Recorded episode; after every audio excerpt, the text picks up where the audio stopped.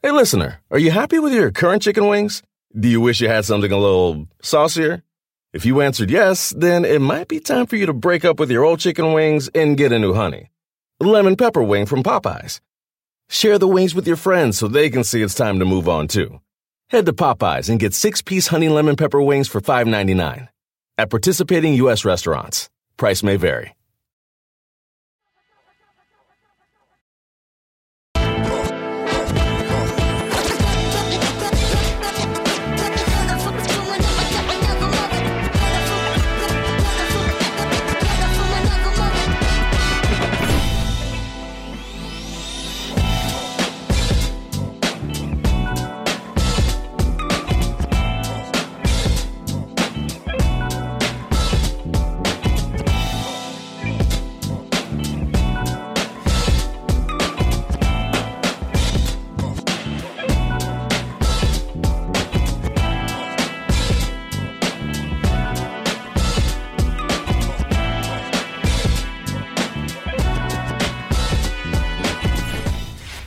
Think there's a lot of personal, obviously, feelings. Um, I don't think this is really the week to discuss it, though. So, you know, I'm just going to do the best I can do as quarterback of the team and um, try to put together a great week, finish strong.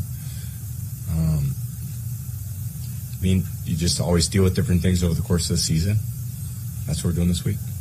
I think you'd always like to target, you know, you want to get everybody involved, obviously, and I think, you know, the receiver position is is always uh, you know, it's they're a long ways from the football, you know, when you stand out there. So as a quarterback, you just you honestly do the best you could do. You know, you try to read the coverage and try to find the open guy, and you realize that guys are going to be open, and unfortunately, you don't get it sometimes, and other times, you know, you make bad reads and you make bad throws, and just part of playing football, playing quarterback. Tom is actually my friend, one of my close friends. But you know, like like Ball was saying, what are you saying? I work at McDonald's. You see what I'm saying? Some people have a different definition of friend. Because when I say you, I'm your friend, that mean I got your back. That mean to me though, that's what a friend mean. But a friend is not like that in you know, in this world and how we living. And you know, we play professional sports. Like, not everybody in sports gonna be your friend. Tom Brady's my friend. Why? Because I'm a good football player. He need me to play football, right? These guys called me to win the Super Bowl, not for the toilet bowl. They didn't say, AB, we having problems with the toilet over here in Tampa. You think you could uh, flush the and help us out?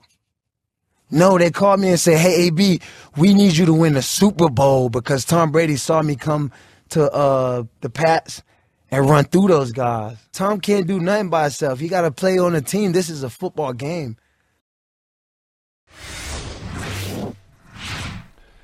Look, man, I said earlier this week that Tom Brady put his arm around Antonio Brown because of Antonio mm-hmm. Brown's hands. So he's not wrong. But I guess my question would be, Michael, is what more? You have a question? you have a question. What more does Antonio Brown need from his friend Tom Brady? Because listen, and Antonio Brown's gifted, and make no mistake about it, he's gotten chance after chance because of how talented he is. It speaks to how gifted he is. But you you know better than me, and I'm and I'll, I'll give yeah. it to you momentarily. You know better than better than yeah, me. Yeah, go ahead, go ahead. Would Antonio take, Brown take, have take been? Would Antonio Brown have time. been a Patriot? Would Antonio Brown have been a Patriot if not for Tom Brady advocating for him to be a Patriot? We know that Antonio Brown would not have been a Buck if not for Tom Brady bringing him into Tampa. And if I'm not mistaken, Antonio Brown can call himself a Super Bowl champion because Tom Brady brought him to Tampa. So, you know, this is a dangerous place I'm going, trying to get into the mind of Antonio Brown, and we heard some of it. Yeah. That's only a snippet of, of, of what he had to say on the Full Send podcast earlier today. But I guess I'm just wondering, like, Uh, what else is Tom Brady supposed to do? You know, is he upset because Tom Brady, the general manager, as Antonio Brown called him, and as everybody knows Tom Brady to be, with all due respect to Jason Licht, he's an extension of the front office. We all know that. But does he expect Tom Brady to guarantee his incentives? I, I guess I just what what else? Tom Brady has been as much of a friend to Antonio Brown as he possibly can. In fact, going so far as to call for all of us, both on Sunday and Monday, to have compassion for Antonio Brown. So I, I just don't know. That, friendships have limits. How much farther is, is Tom Brady supposed to go on behalf of Antonio Brown at this point? I'm assuming you're laughing. I'm assuming you're laughing. I know why you're laughing. I know why you're laughing. You're laughing because I'm probably taking it a lot more seriously than you are. I'm trying to make sense out of nonsense. I mean, but I mean, like on on, the, on this theme of friendship, I would say Tom Brady. And I believe Michael, you had it in your feed earlier this week. Get you a friend like Tom Brady. Like right. Tom Brady has right. been right. quite a friend of Antonio Brown, professionally speaking. And while Antonio Brown is right, what more does he expect? Every friendship has limits. All right, Mike. We were talking. We were talking about this earlier. I love how many things you and I have in common. Lots of things. We have things in common that we don't even talk about that much. Everybody knows that that, that we met at the uh, Boston Globe, but they should know. Uh, we met at the Boston Globe uh, way back in 1999. Uh, I was supposed to be a mentor. We wound up hanging out. Uh, you know my wife. I know your wife. I introduced you to your wife, kind of, sort of. Um, your kids, my kids. Like, you know, we, we, got, we got a lot of things in common. But one of the things we have in common, we don't talk about much, is that your grandfather and, and my grandfather, both preachers.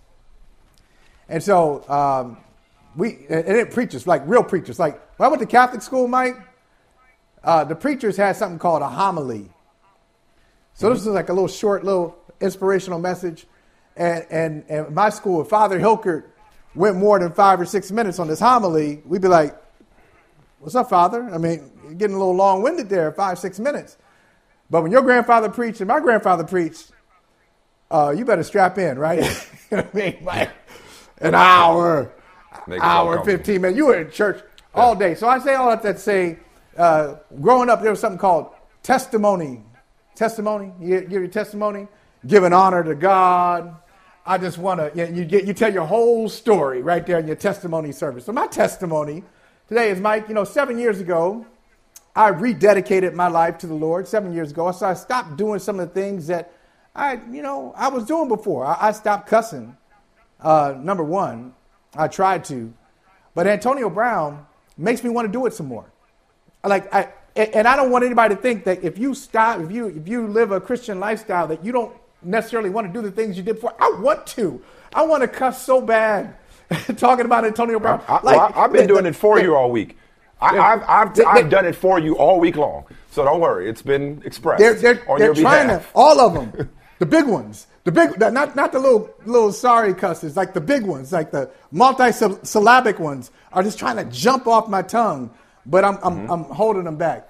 You are absolutely right. Antonio Brown has been fired. Let's look at this way in terms of employment. He's been fired four times in three years. He's been fired four times in three years. Uh, the Steelers essentially fired him. You, you know, we're, we're done. Steelers, the Raiders, he asked for it, but okay, they were ready for it. The Patriots, and now the Buccaneers. In two of those four situations, you know, you think about uh, in two of those four situations, Tom Brady was involved. He did not want the Patriots to release Antonio Brown. And when he got to the Buccaneers, he didn't want to be without Antonio Brown, and he convinced the Buccaneers to sign him. They signed he him. lived in his house, did he not? Right, he did. Didn't he live under it, his roof lived, at one point? It, yes, lived in his house. Hey, you live with me in New England. Nice crib. nice crib, okay? So it's not like you know, living in a house and uh, AB's up again. He must have insomnia. No, it was like a little guest house and it's a great campus, sprawling place. It was on the market for like, I didn't put a bid on it. Uh, it was $34 million or something like that. It was a little, I felt like it was a little overpriced. Uh, I was interested, but not that interested. So $34 million, Tom Brady put his Boston, mar- uh, Boston house on the market.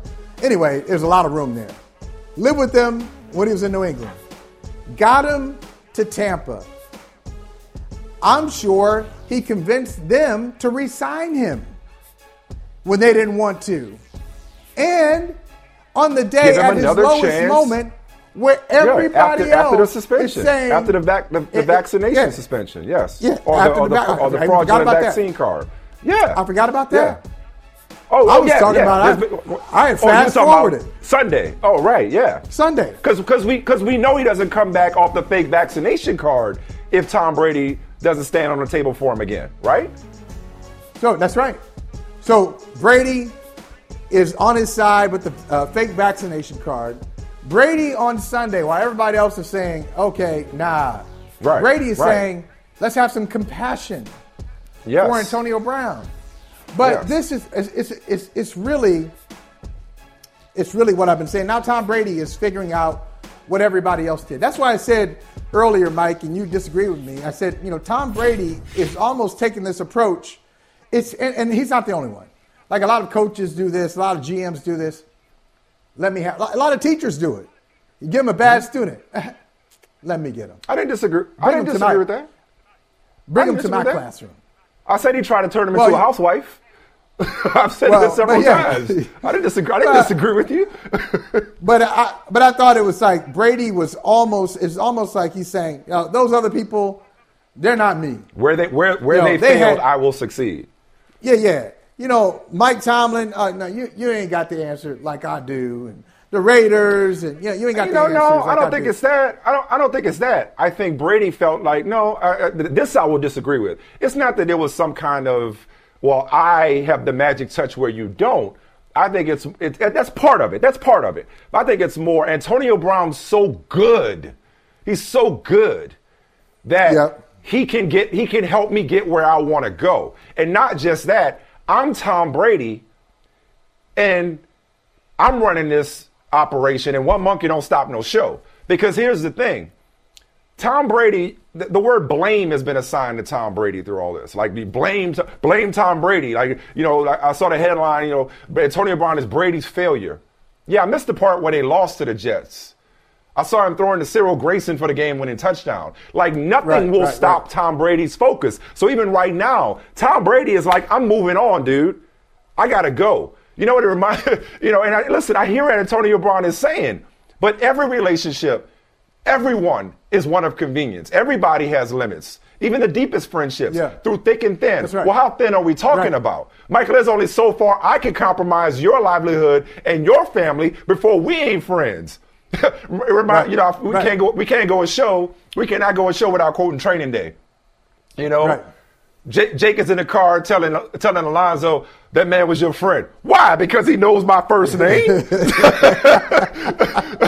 that, that's that's the this, that's the game, and I'm playing him. So Tom Brady is your friend because you're really good at football. At the moment you compromise Tom Brady's pursuit of another championship, Tom Brady got to move on. So you can sit up here and do your yeah, whole act, but I think talk Brady about friends, but, talk, talk about friends. How many of us have them? Friends, the one you can't depend on. Tom Brady okay. stuck his neck out enough for Antonio Brown until Antonio, because not even Tom Brady could save Antonio Brown from what went down on Sunday and what's going down this week. Yeah, I thought you were going to keep going. Friends is a word we use every day. but you know, um, but I think Tom Brady is willing to do something a little different, though. Because I agree with that.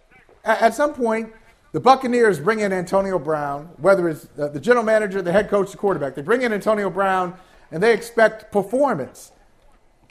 I don't know what he expects. If they, they're paying you, what are they paying you for?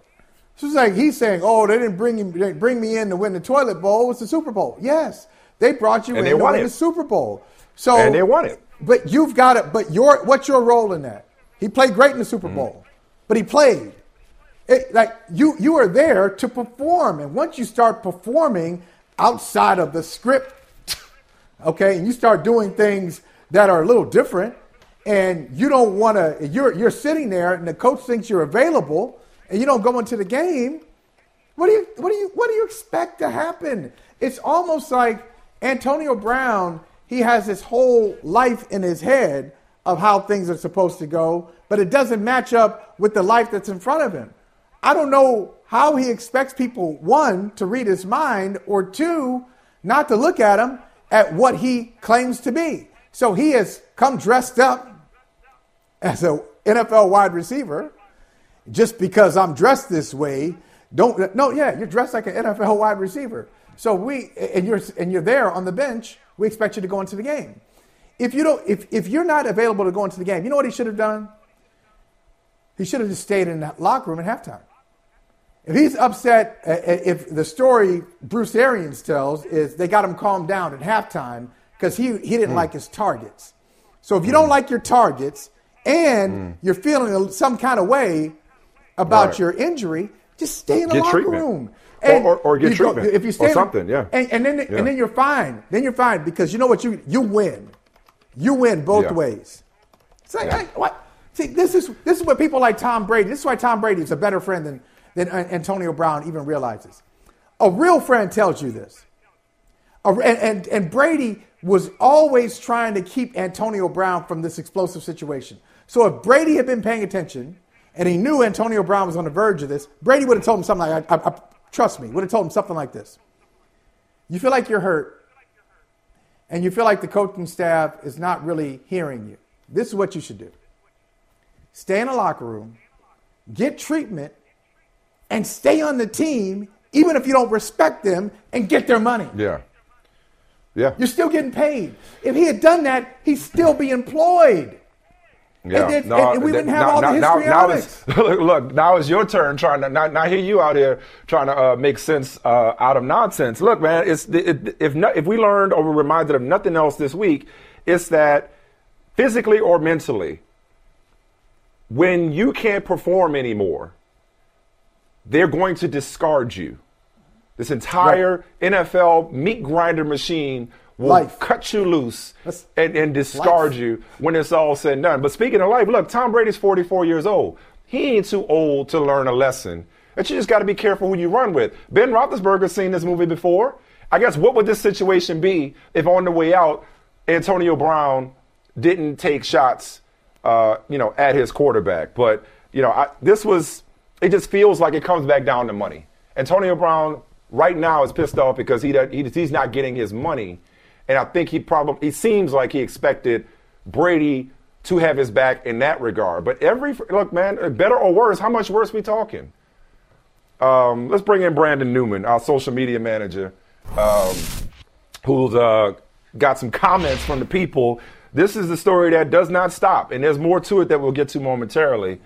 But let's just focus here on this subject of of Brady and how much blame. And again, Brandon, like I told Michael, it's hard to say how much blame does Brady deserve when what is the downside? That's the other part. This was a high reward, low risk move because Antonio Brown is not compromising Tom Brady. We know Brady's focused, and we know he's going to keep that mm-hmm. locker room focused. Not to mention the phrase his favorite receiver is the open receiver open. originated with Tom Brady.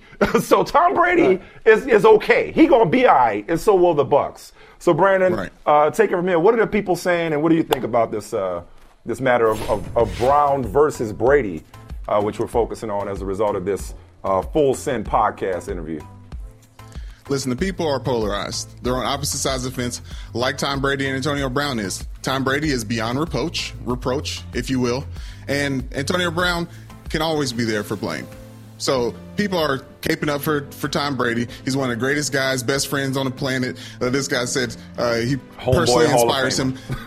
I, I call him Teflon Tom because he's such a good friend that he'll lie for you. He'll lie for you. He he went out there and brought up his uh, mental illness and brought up Simone Biles and Calvin Ridley. Those people who spoke out loud about their own mental illness. That's the big difference talked about their own mm. mental illness and and and, and Antonio Brown. What, what you what's up? What's up, Michael Smith? Well, finish your statement. I'll respond, but finish your statement.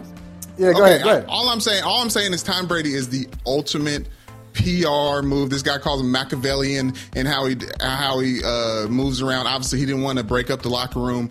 Obviously, yeah. some guys were probably like like the comment section. Some guys on the Bucks were pulling for Antonio Brown. yeah, but ain't, like, but ain't nobody going against Tom Brady. Yeah, but ain't nobody going against Brady. This ain't this ain't T.O. Donovan McNabb. Nobody's pulling for Brown at the expense of Tom Brady. But keep going. No, but the thing that we're missing here is the fact that Tom Brady, as this commenter, commenter said, would sell his soul for another Super Bowl. Yes. And yeah. Antonio Brown is a grenade who walks around, and obviously when he blows up, somebody's got to get hit, and it's just a matter of time for Tom Brady uh, got hit by the aftershock, and everyone and Antonio put, Brown put out the fact. But you just said it. But he Teflon. He Teflon. It's not. Yeah. So even though the, even though it blew up in their faces, it's not like the organization is crumbling as a result of it. The reason right. I responded to what you said about the issue, and you're not the only one who said this, and even Michael said this earlier in the week, Brandon. Uh, the, like you didn't like that Brady invoked Simone Biles um, and uh, Calvin, Calvin Ridley. Ridley. Just because they gave voice to it, all that means, is, or Naomi Osaka for that matter, all that means is that they're farther along in their journey. Just because Antonio maybe. Brown is not mature enough or self aware enough, or maybe he hasn't sought the help that everybody presumes he needs, doesn't mean it's not an issue. Which we're so focused on the circumstances of the circus over this past week that it could fair. be that yeah. all the issues that have, that that that are that we're talking about, the money, the ankle, who said what, whatever gesture, all those things are exacerbated by Antonio Brown's issues. I'm not diagnosing him. I'm, I'm, using this as a for instance. Just as a for instance. Yeah, yeah, yeah. If Antonio, if yeah. Antonio Brown is bipolar, then Antonio Brown's eggs being, you know, over easy instead of scrambled would have set him off. And who knows that better than Tom Brady, who literally lived with him?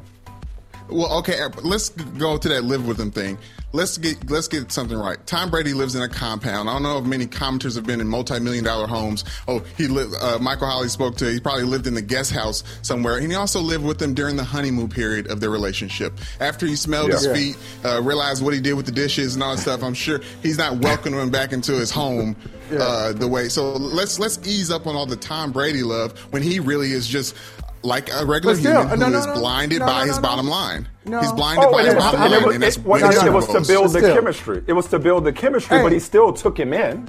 Still took him Come in. Come on, Brand. Exactly. Exactly, Brandon. He was I got trying to protect line him too. from himself at the beginning. Still, I got a bottom line too, and I like to win too. But at, at what point uh, D- d- am I am I inviting a colleague to live with me, even if I got room? I, that, that's an extraordinary move. Well, even wait, if you got wait, a nice oh, crib, wait, you got hey, a huge crib. Hey, hey, I can attest to that. Our relationship started with me calling to ask if I could just crash temporarily on Michael hey, Holley's couch hey, as an intern. Why are you bringing up that? Why, why I'm bringing up, up old stuff? Well, because you, because, I, because you're right. Not everybody lets fair. you in their space, and I'm still waiting for Michael Holley to call me back. Continue, Michael Holley. You were saying. I'm sorry. I just had to remind the people that you're speaking from a place of experience. Continue. Hey, you know, I was, I, was, I, I was on vacation. I was on vacation. I ain't know you. Yeah, you know, it was I was tired. Like yeah, you know, you, you, you, did leave a kind of a rambling message too. It was a rambling message. Me like, ramble? Me ramble? no, I, I, no, no. This was me ramble. No, never. This was this was next level though. this is next level. this is this was this was nineteen. This is nineteen year old Michael Smith rambling. So just imagine. Really? So I'm. So. I, oh well, uh, look. Brandon, no, Brandon looking my Brandon be looking at my phone calls like, yeah, yeah. Anyway, so I got forty. hey, hey, by the way, by the way, Brandon, I saw that one. I saw the one. I, am gonna let it slide because I know what they were doing. They said, "Hey, wouldn't Tom Brady know more than a sports columnist?" I just want to let people know. Like people need to know that you recognize the shade. Don't get caught up in the shade. Don't get caught up in the fight. They just need to know that you see what they're doing. I saw what you did there with the, oh, how would a sports columnist know? I'll say this.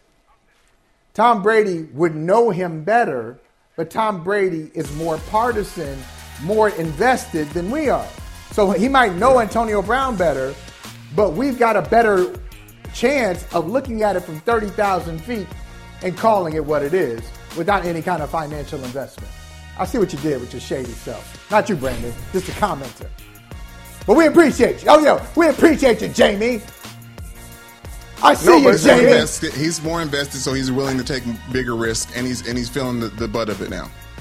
What Brady is speaking to, though, forget about the shade, is that there's a larger ongoing conversation in our sports society happening around mental health, and it takes on various forms. Not everybody is at a place to be able to, that Dak Prescott or anybody else to sit there and speak eloquently about it. The next time Antonio Brown right. speaks eloquently will be the first time. I mean, you know, it can't be great at everything, And so the bottom line is for to expect him to be Simone Biles.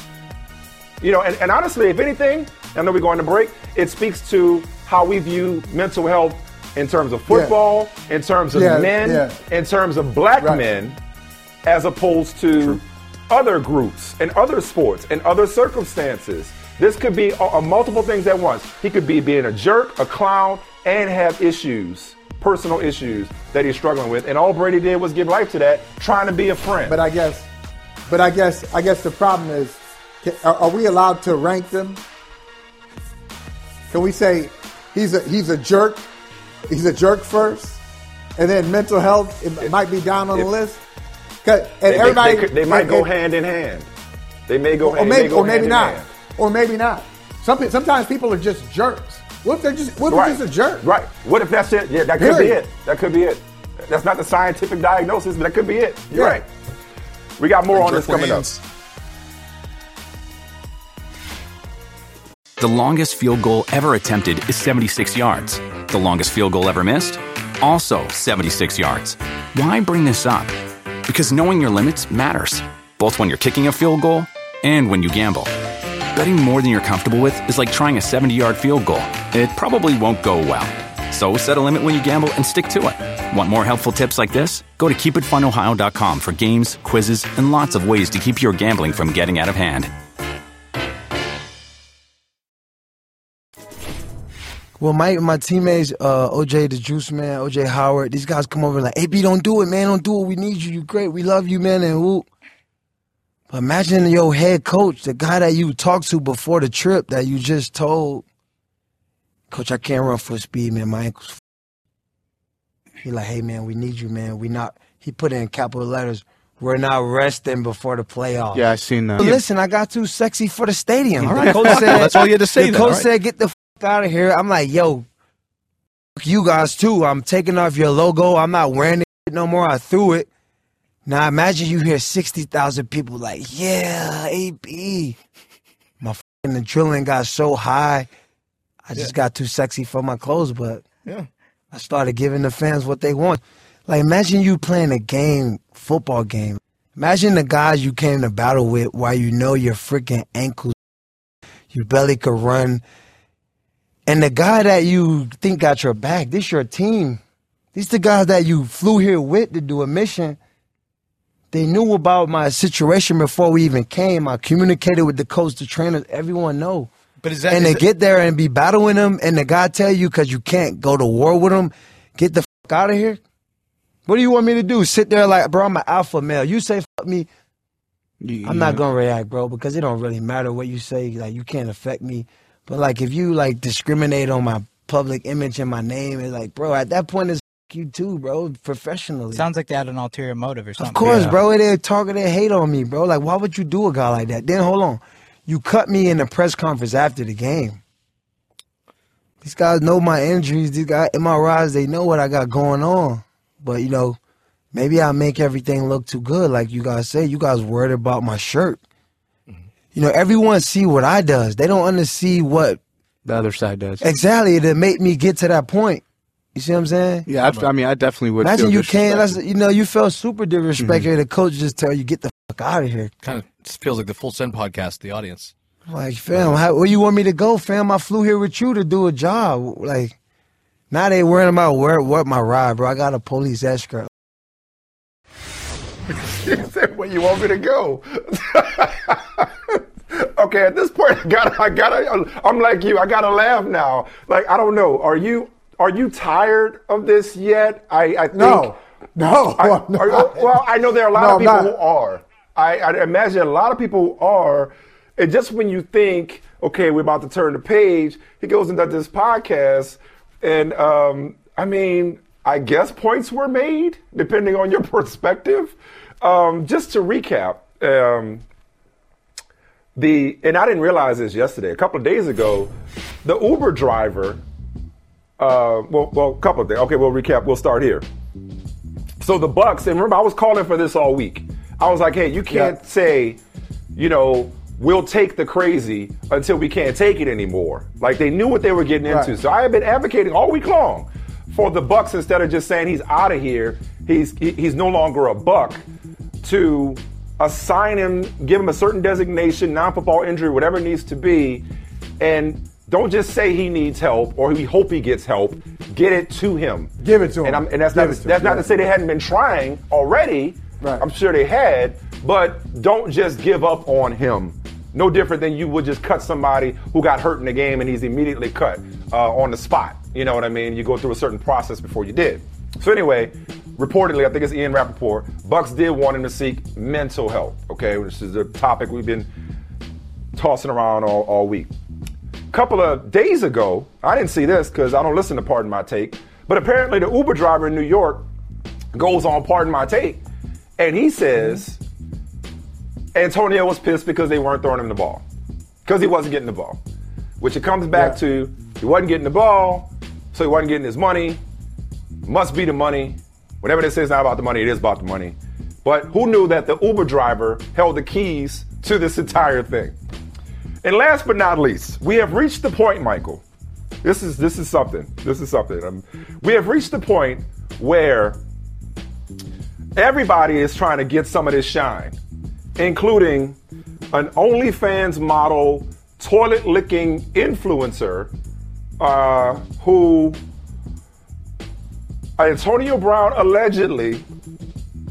You know what? what when did we get to the point where it's my responsibility to have to get through all this with a straight face? Yeah, all Why right, am I the ahead, person? go ahead. Why I got to bring the ball up ahead. here? Anyway, Yeah, yeah. uh, some woman named Ava Louise. He sneaks Yeah, her yeah. into he sneaks her into the hotel room in New Jersey and basically says, "Wait, till, wait till you see what I'm gonna do tomorrow." This, that, and the other. My favorite line is when he when he messaged her and said, "Come get this bonus." Oh, the irony! Come get this Yeah, bonus. Yeah, yeah. Look, look. You know, comes Hey. over to the hotel. So that and, and she sneaks into the hotel, which is you know obviously off limits, COVID protocols, players only section. Gets her in. They do the damn thing. Blah blah blah. Now she's Yeah. out, you know, releasing pictures and releasing screen grabs and Right. you know talking to the Daily Mail. Right. You know, like she's doing what she does, what what an influencer does. Um, so yeah, uh, I mean, this is this is who my man is running with. Like, I mean, a minute ago we talked about Tom Brady and being friends with Antonio Brown and the downside of being friends with Antonio Brown. Antonio got to choose his people more carefully because why you running with people that a lick toilets, um, b Right. Let's start there. That's gonna that's Yeah. gonna put your business in the street on the back end. Hey. Like she like she like she not now she trying to get some of this action. Oh, everybody talking about Antonio. Well, guess guess where I was over the weekend. And then she puts out a COVID test today saying, "Hey Tampa, you might want to test your team because now she COVID positive." So I don't know, Yeah. man. It's just uh, it's jumped Look. the shark if it hadn't already. And no, but it, no, it hasn't. But it hasn't. Look, Mike. No, no, the, to- the toilet licker is not the jumping of the shark. We- no, No, we talking about life. but, but wait, there's We- more. Y'all think y'all think we, we're talking about um, Antonio Brown? Um, oh, okay. Uh, uh, we gotta get to that in a second. Um, we, you think we're talking about Antonio Brown? We're talking about football. We're talking about life. And I will say this: if you are dating someone who licks toilets, okay, you- I- I- okay, that, that's just that's probably not going in the direction you want it to go. Can you imagine? You know, you tell your you, you tell your people hey, who you dating, and, and they look her up, and that's the first they thing they see. dating. They ain't dating. They was just no. They, were, They they, just dating. hooked up. It, no, They don't call that ain't- dating? No, that, That ain't No. that ain't a date. no, no. We- That's not what they call we- that. we- like, We Yeah. one and done. Um, but but okay, Yeah, I, I gotta get back to and, and, and, family. Could you put that Nancy Armour headline back up again? The Nancy Armour headline uh, from USA Today. What are we talking about? Really? Okay, how far? Okay, let me say it. Let me say it another way. Let me say it another way. wait, what's your wait? What's your, And- what's your issue with the headline? Because because because I I've because I read enough- the article. Okay. Well, the, the he- okay. what I, I did The not point read of the article. The po- okay, right. The headline doesn't represent the article. I don't want to get. I don't Okay, waste too much time Okay. on this because I don't think I don't think you know what good. the article says. The article says everybody deserves blame, and she's sick of all of them. Everybody deserves blame. Antonio, the Bucks, Arians. She's just sick of the whole story. So, I, okay. so I don't know if the unsympathetic word was a trigger for you, but that's what that means. So, yeah, I don't know if I, you, I think that I think this changes is, your opinion or, or what. I think I'm learning something about myself. Okay. I, I think I've learned something about myself during this process, and I just I just like I just I just look for production. I look for production and I don't do well with excuses. I don't do well with excuses. And another way of saying, okay, that's that's a harsh way of saying it. And in a lot of ways, I need help. In some ways, I'm gonna diagnose myself. I need help sometimes with root causes. So if it's an excuse, and you want to go to the root cause, sometimes, depending on the topic, sometimes I have a really hard time hearing that. So let me say it another way. If I look at every athlete in the NFL who doesn't do what he's supposed to do, and you uh-huh. come back and say, well, what about mental health? Then what am I supposed to do with that? And, especially, especially the position that you're in, that you're running a business and people don't know this. You're running a business away from brother from another. You're, you're, you're, you're a business owner. You're a boss, right? Mm-hmm. So, as a boss, what are you supposed to do with that?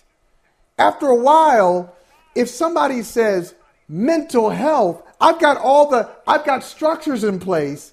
I'm telling you that I am, I'm sensitive to it. I'm open to it. And that if you seek help, I am here to provide it. And if you are here to communicate sure. with me, I will try to give you everything that you need. But what I what okay. I really have a hard time with is seeing a bunch of bad behavior, and then when I try to call it out and I try to hold people accountable, hearing about mental right. health. That's really difficult for me. It's difficult, and maybe and, it and. And be. it has been. And Michael, it has been for you all week, and I'm glad we're finishing the week on this theme. And I hear you, and I've always heard you, and I understand why. And it does feel like we're too cavalier. And we agree on this. We, in our society, we're too cavalier throwing around just mental health. Not to mention mental health, what does that even mean? Like, I have talked to people who actually have diagnosed conditions that they're navigating who are offended by the term mental health because it's so broad. It's just yeah. it does it doesn't right. it, it's it's not specific. It's like a it's a huge tent. Mental health. It's a huge yeah, tent. Just mental right. health. Well, I was like, well, if you just say health, you know, we say physical health. What does that mean? That could be everything from I got a heart issue, I got a kidney issue, I got you know, I got a back issue, I got t- I got what is it? Mental health. I mean, it's just anyway. So I hear you that it feels like, and a lot of people struggle with this, and I know that you've been more black and white than I have all week when it comes to Antonio Brown in particular. It's like how many excuses are we going to make for this man? Because as much as we point to the Bucks and the um, the Raiders and the Patriots for enabling him by giving him more chances, at least they were doing it with an end game in mind. At least they were benefiting from his talent. What's our excuse for excusing his bad behavior? By, you yeah, know what I mean? Yeah. So I, am 100% yeah. in agree with you, in agreement with you. I'm 100% in agreement with you that just throwing around mental health, it does a disservice to people who are actually navigating those struggles. However, we are still learning how to have this conversation.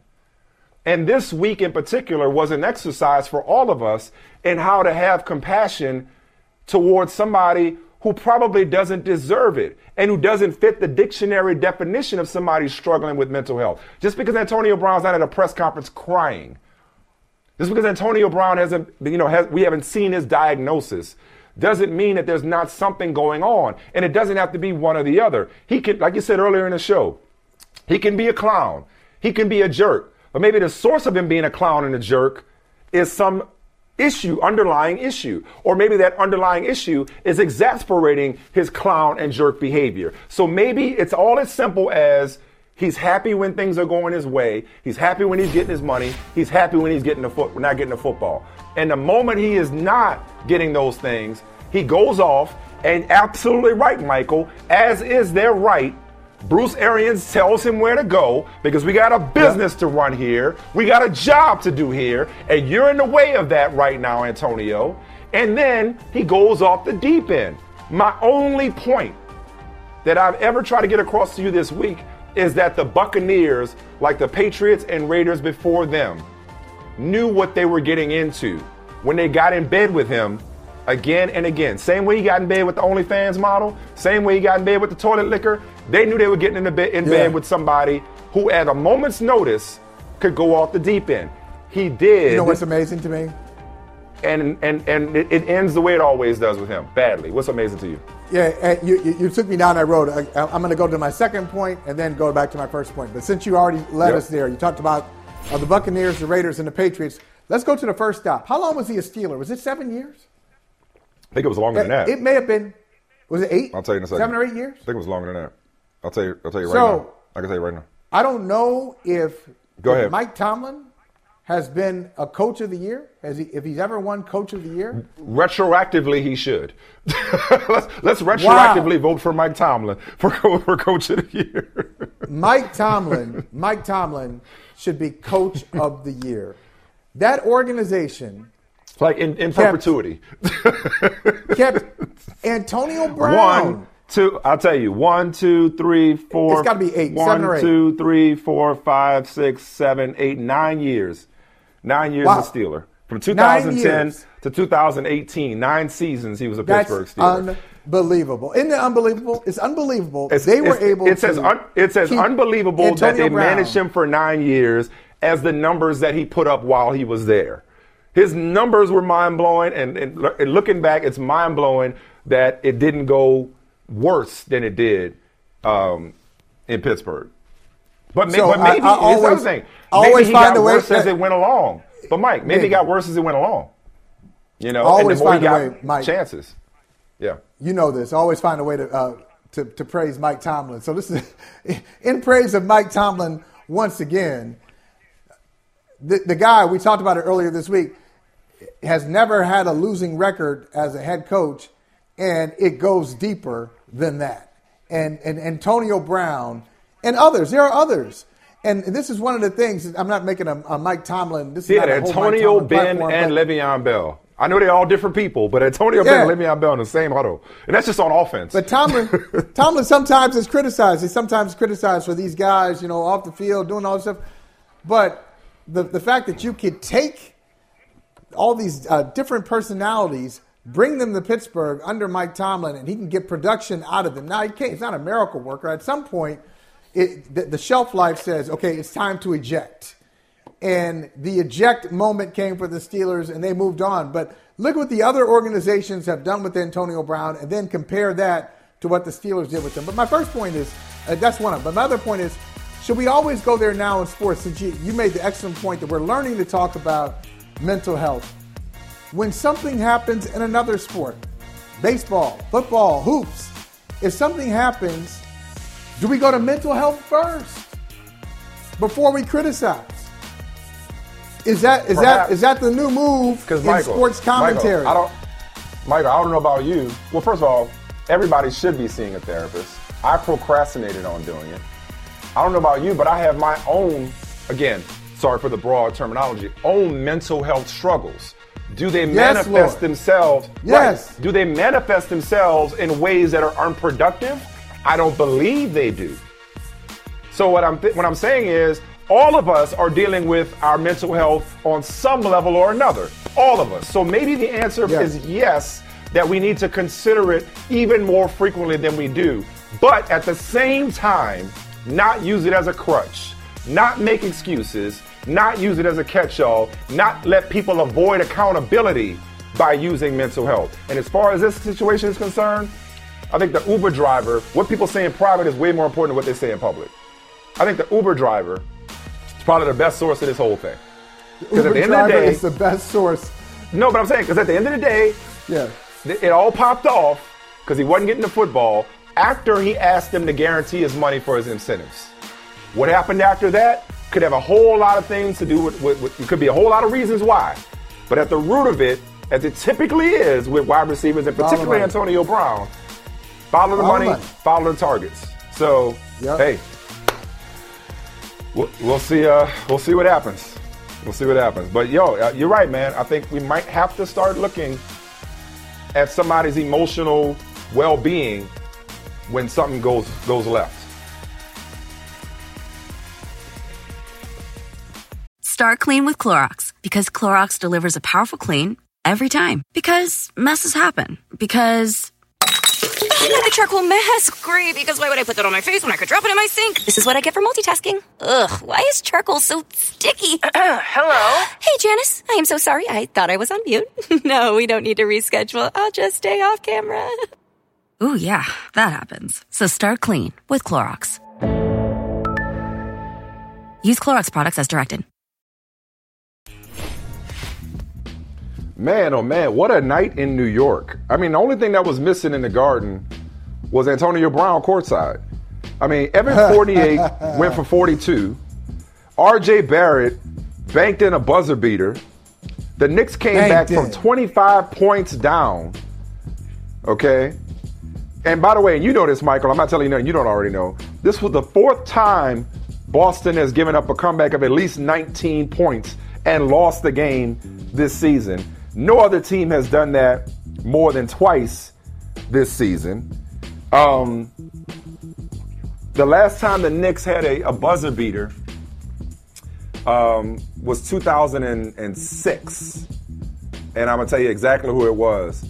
Um, first game winning buzzer beater at MSG, I beg your pardon, since David Lee in 2006. David Lee! And, in, and entering the night, the Knicks were 1 and 229 when trailing by 25 or more points in a game in the last 25 seasons. One time in the last 25 seasons had they won trailing by 25 or more in a game, and they did so last night thanks to RJ Barrett's buzzer beater, buzzer beating bank shot. But that wasn't the big story. The big story was uh, the homie Julius Randle deciding to take a page out of the New York Mets book and give booing that, New York because fans, that works so well. Because that works so that, well, right? For that, Javier that, that, went, that went over. That went over quite well, right? Give booing New York's fans a thumbs down, and then while they were down 25, fan, Knicks fans were booing, and the struggling Julius Randle gave him the thumbs down. Asked afterward what that meant, he said it meant shut the f up. So I'm gonna I'm shut the f up, Michael, and get your thoughts on this. there it is. There it is, right there. Javier Baez. All right, look. Let's start. Let's start from the top, and I'll tell you, the New York Knicks may not have believed before last night that they could come back from a 25 point deficit, and I would say to them, you haven't met the 2021-22 Boston Celtics. Because when you play the Celtics, they don't believe they can hold on to a lead, and everybody who plays them can see it in their eyes. They did this on Christmas Day against Milwaukee. They've done this, as you referenced, they've done this uh, several times this year. They are not a team that can hold a lead. They can get out to a lead. They're a little bit of a front running team, but they don't hold it. Stay tuned because we got part two tomorrow. Knicks and Celtics played again, play again on Saturday, Saturday, January 8th. Uh, for those of you watching this late, uh, January 8th, Knicks Celtics play again. So that's one. Uh, two, Julius Randle uh, should talk to my friend Terry Francona. So Terry Francona, uh, manager of the Cleveland Cleveland Indians, World Series, two-time World Series manager, Cleveland Guardians. The, oh yeah, oh, oh, yeah, that's right. The Cleveland Guardians now. The Cleveland Guardians. How about that? Uh, formerly uh, manager of the Cleveland Indians, uh, formerly manager of the Boston Red Sox. He used to say this because he used to get all kinds of email. People would send him stuff, whether it was a uh, a Harvard professor or or somebody just passing through town. He got all kinds of email that said all sorts of rude things to him and about him, right? And he would say, "You can't have this kind of passion." Talking about the investment in the Boston Red Sox without dealing with some of this too. He said they're connected.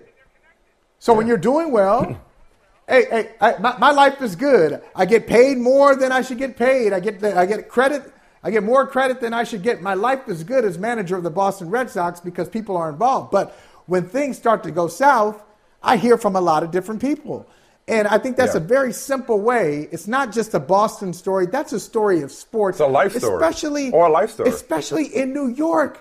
I, I, was Yes. Uh, because I was watching this game last night with Oni.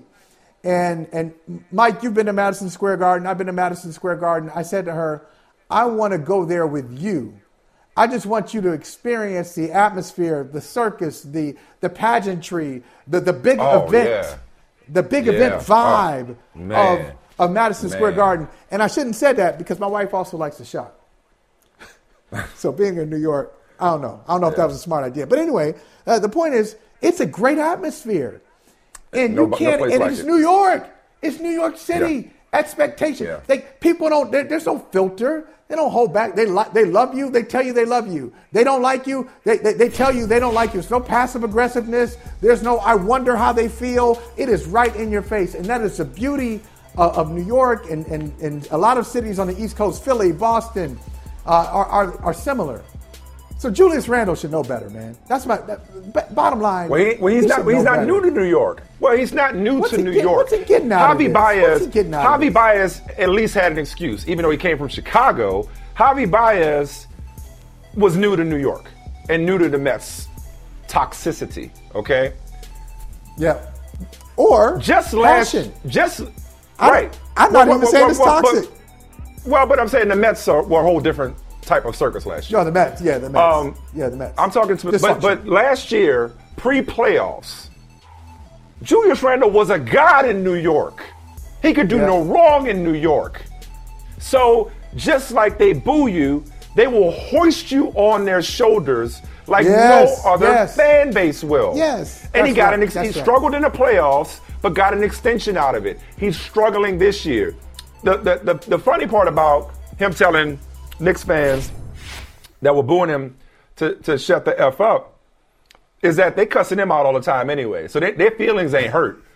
You know, they're not hurt because they're probably saying worse about him. He just can't hear it Yes. specifically. So they're That's like, right. you know, I mean, uh, you know, that's kind of that's the relationship. You know, like we we, Yeah. we we fuss and we fight and we do the other, you know, thing. You know, that starts with the same Yeah. letter afterward. You know what I mean? That's mm, just the, Yeah, that's just how that's they, right. that's their love language, right? So point being is that Knicks fans don't care if you give them the thumbs down if that gets you to play better. They went home happy last night. They didn't lose any sleep over Julius Randle being in his feelings about giving him a thumbs down. It's not going to go over well if you don't play better. If you play better, it will be forgotten. If if you play if you play better, you will never be forgotten in New York. And, and certain people ain't built for it because the thing I never understood about booing, and we talk about the psychology of sports and mental health and all that kind of stuff. Let's let's get let's get a little a layer deeper if we can. All right, let's go. Let's go. Let's do it. Just a little layer deeper. Because, I mean, look, and, and listen, man, I have no clue what it's like to try to perform on a stage in front of millions and, and put a ball in the basket. I've had millions of people watch me. I've had hundreds of thousands of people watch me, but I've never performed, you know, like these athletes. So I would never suggest that I'm Right. on their level in terms of fame and therefore mm-hmm. scrutiny. Scrutiny. However, however, at 42 years old now, my skin has gotten progressively thicker. It wasn't always thick, but it's gotten progressively thicker when I realize, and this speaks to what you were talking about with Terry Francona a second ago, when I realize that anytime anybody takes time out of their day, our most precious resource is time, because there ain't no way of making it back, ain't no way of recouping it. Anybody takes time out of their day not only to watch what I do and what we do, Michael Holley, but to respond to it positively, negatively, indifferently, I'm flattered. It means you cared enough. When somebody is booing you, if your home fans are booing you, they want you to be better. And they're And they can. frustrated. And they Sometimes think they're, they you trying to bring out the best. It's tough love, is all it is. Yeah. Hate ain't nothing but love in reverse. Booing ain't nothing but cheering backwards. That's all it is. Because when you go on the road, players say all the time, Oh, I love the road crowd booing me. Because you know that it's flattering. It means that they care enough about you to try to get at your head, and there's nothing better than silencing them. Likewise, those Knicks fans are booing you, brother, because they just want what's best for you. They just want what's best for them, and they know you're better than that. So don't tell them to shut yeah. the f up because and maybe and maybe you're not built for it. I, am not gonna say he's not built for it. I think he is built for it. Dude played in Kentucky for crying out loud. I don't want to do that and say, oh, some people ain't built for this. He's built for it. I think right. there's being built for it. There's built. There's being built to withstand markets like Boston and New York and Philadelphia and Chicago and L.A. And then there is embracing those environments. And it's like, man, think, turn that frown upside yeah. down. Embrace this environment and know that it's all love. At the end of the day, it's all love. You, you know what, man? I, I think, um, and I think that's part of it. Like I just said, like like you just said, New York, Chicago, L.A., like some of these big markets, you do have to be prepared for it. But I think it may maybe even goes deeper than this too. It may be perspective. You know, I'm on I'm on uh, I'm on sabbatical right now, Mike. I'm on leave from teaching. Got a lot of things going on. So I think every now and then, I think, all right, when I when I go back to teaching, what are some of the things I want to communicate to the next generation of storytellers that I've learned from and that I didn't know when I was 20, 21 years old? And one of the things, especially for those who are interested in sports, one of the things I want to tell them is you've got to have the right perspective and you've got to have the right approach to criticism. Because what they haven't, what, what a lot of them don't know is the volume and the and, and sometimes the brutality I use that word intentionally, the brutality of the criticism that they will get. Sometimes people are really, really nasty with their mm-hmm. feedback. You think you're talking mm-hmm. about one thing, you're talking about basketball, and they come in and they talk about something that is not even has nothing to do with your main point. Uh, they, they, it's a personal attack, or they accuse you of something else.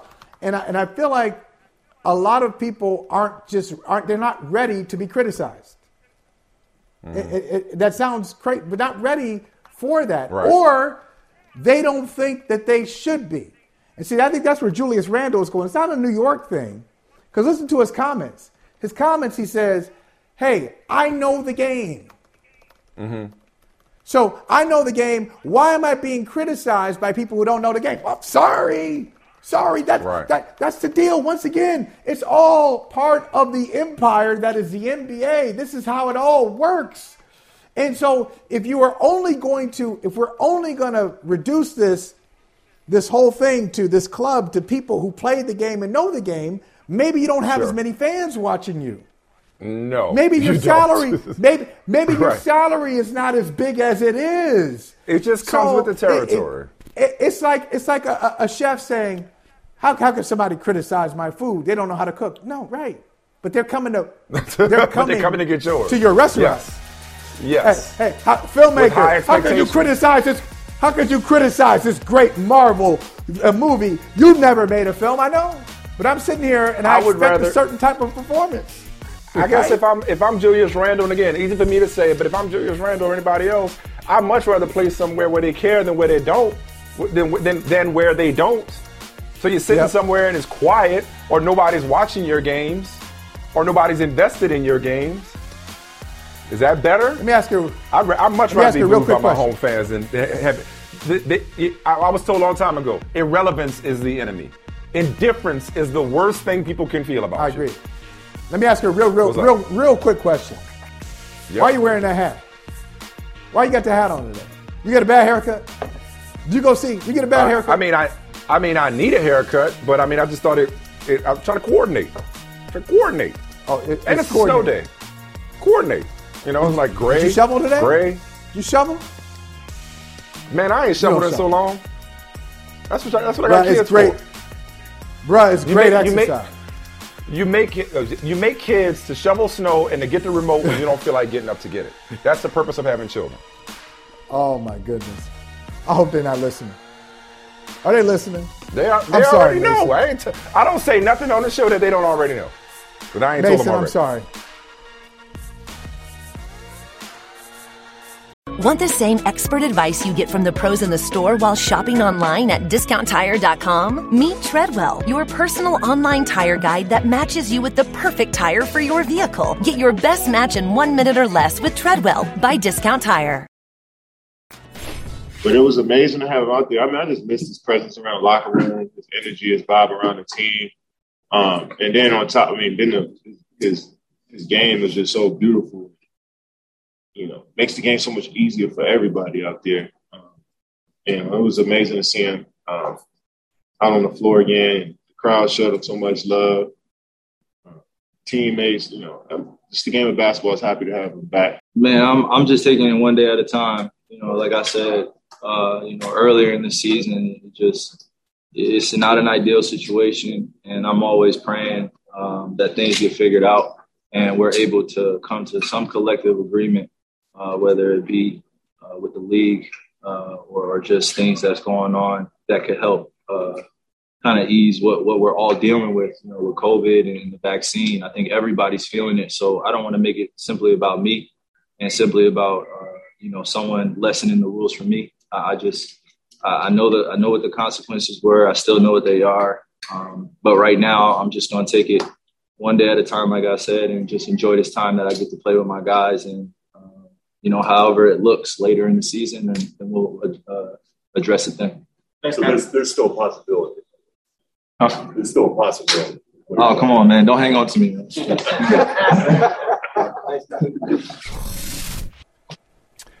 you know, it, uh, it feels like it's been as long that we've talked to Vincent Goodwill from Yahoo Sports as it was since we saw Kyrie Irving play basketball. Like it feels like forever since we have seen you, Vinny. Like it's so good to see you, brother. It's been a long it time. Is. Happy New Year. I don't know what your cutoff is, but Happy New Year. But we're weekend. Happy New Year. Happy New Year. Happy New you. Year. Yeah, absolutely. Happy holiday. Yes. Happy Kwanzaa. Happy holidays. I mean, yeah. Thanksgiving. Yeah, Have we seen you since Thanksgiving? Thanksgiving. It feels like know. forever. Feels like forever. What's going on? So, What's going on in the fifth yeah. floor, man? You ain't, I, you ain't been around. I can't believe I can't believe y'all comparing me to Kyrie Irving. Like what a way. No, to I just mean welcome length of somebody back. I just I know. like I, but like we I were happy- chose, but wait. not, like I chose not to come to work. You know what I mean? Oh, fair enough. Well, I guess that dovetails right into the question. Um, well, a, a two-part question, and you take it where you want to go. One, deep down, weren't you happy to see him back on the court the other night? But two, we know Giannis is probable for tonight's game in Brooklyn, but we know that Kyrie will not be participating because we know his situation. He will not be a part of the latest Bucks Nets meeting tonight at the Barclays Center. Tomorrow night, I beg your, beg your pardon. Uh, is it tonight or tomorrow night? It's tonight. I thought it was It's tonight. It's tonight. Yeah, it's tonight. Yes, today's Friday, right? It's tonight. Yes, it is. He will not be a part of That's snow yeah, day. He, he would not be. That snow day is He will not be a part of the game tonight. So, A, aren't you happy to see him back deep down? B, can this arrangement work in the long term? I think as a fan of basketball, you're always encouraged to see someone return back to being, you know, being the artist that they are, right? Like Kyrie Irving as a singular basketball player is one of the best one-on-one guys we've ever seen. Now we don't know how that works in a team construct. We don't know how that works as far as with this Brooklyn Nets team. You know, he's probably missed more games than he's played, but collected every single dollar that he's been owed. But I don't know if it should be celebrated. Like, let's be perfectly honest. I don't think it's not like that he there's some stand that's been taken or been removed. This is a marriage of convenience to this point. If Kevin Durant were not playing 40 minutes a night last month and James Harden was looking like a shell of himself, they wouldn't be the discussion about allowing Kyrie Irving back to play because the Nets wouldn't feel like they needed him. So I don't know if it necessarily should be celebrated, but maybe from an entertainment value standpoint, sure. And you asked me, could this work? I told y'all this can't work.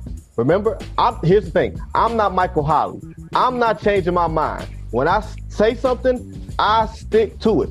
I said once this whole thing happened, you can X the Brooklyn Nets out of the championship conversation because I did not believe that James Harden and Kevin Durant were enough. Now, if you would have said that James Harden was an MVP version of himself, maybe so, but he looks like he looks like a guy that is a a 85 to 90 percent version of himself not the MVP type of ball player that he is. So no, I don't think it can work. I've never seen it work. We don't have precedence for dysfunction in this way of, of basically excuse truancy working. Yeah, it can work in January because it's January. Talk to me in June. Michael, I know you want to clap Well, uh, back, but I do. Want, but let me follow up real No. quick. Okay, No, I was. don't I, I don't necessarily want to clap back. I don't want to clap back. I just want to say I, I don't think Vinny should be bragging about his inflexibility. That's all. I mean, that's that's. that's Vinny, you're right. Um, but this is what I, and maybe I'm being a naive optimist, which um, I tend to be. Um, I believe that Kyrie comes around. He put it all. He put it off on everybody else. Like, hey, you know, hopefully they figure something out because I ain't getting the shot. So hopefully this mandate gets lifted that we're all sick of, right? I find it hard to believe that as stubborn as Kyrie is, and maybe I'm under, underselling or underestimating just how stubborn and dug in he is, that when the stakes get higher, you're right. Hey, just talk to you in June. When we get there, the stakes get higher. Is Kyrie really going to sit out road, uh, home games when the championship's on the line? I think he ends up getting a shot. Or am I tripping? You're assuming that the Brooklyn Nets get out of the second round without Kyrie Irving. That it goes that far. Like who says? Well, even before they, that, even before that, I'm not even. I'm not saying it comes out to the finals and he gets the shot. Even, even I'm before the post, playoff before time. the postseason. Yeah, like like playoff like, time when he next really week. gets time. How about next week? Yeah, I just can't see week. him saying, you know what, good luck. You know, I'll see y'all on the road, and when it's the playoffs, you know. Have y'all been watching the same Kyrie Irving that I've been watching for his entire professional life? Or, or is this some new dude that has just emerged? Like I don't, I don't know. And maybe I'm tripping here. Maybe as the young person here, I'm tripping. But the Kyrie Irving You're that I not that listened young. like wedding crashers. We're not that young. I mean, like, let's not overstate this, Vinny. Okay. I am still you over in my 30. 30s. Bro, you over 30. You, but I'm still you're in closer my to 40. 30s. But, I'm But you're closer to in 40 my than you are to 30. Hey, lower your tone. Yeah. Lower your tone. Watch your tone. Okay. No, okay. no, but I, I don't I don't see Kyrie Irving having all of a sudden like Kyrie Irving's pride and everything that he holds dear to me means much more from where I sit. That means much more to him. His principle, uh, contrarian without a cause, whatever his mental cause is or whatever he convinces himself that his cause is. I don't see him doing this for Kevin Durant. I don't see him doing this for the entire operation that he brought together. I don't know what you guys are talking about. I don't know what you guys see. Like the process of him maybe taking the vaccine and then being cleared and everything else, it sounds like he wants to put the onus on the NBA, which is saying, you know what, hey, if you're asymptomatic, you know, you can play. And I can see that happening for the NBA down the line, especially as you head towards the playoffs and the six month cycle that we'll be in starts to wear off where players will become maybe a little more susceptible to catching it, even if they are vaxxed and boosted. I can see the league saying, you know what, if you're vaxxed and you're boosted, then you know what, as long as you're not showing symptoms, you can play. And I can see Kyrie Irving wanting that to be bent a little bit more to, hey, I caught it and I'm still fine as long as I'm tested every day. That's what I think Kyrie Irving is. But that ain't happening. That doesn't matter to New York. But that doesn't matter to New York, though. That's the, that's an NBA thing. New York ain't been in. You know, they'll, they'll Novak Djokovic him. They're not gonna say, okay, well, you can play in games and everybody else can't go in the buildings. The mandate in New Yeah. York is the issue.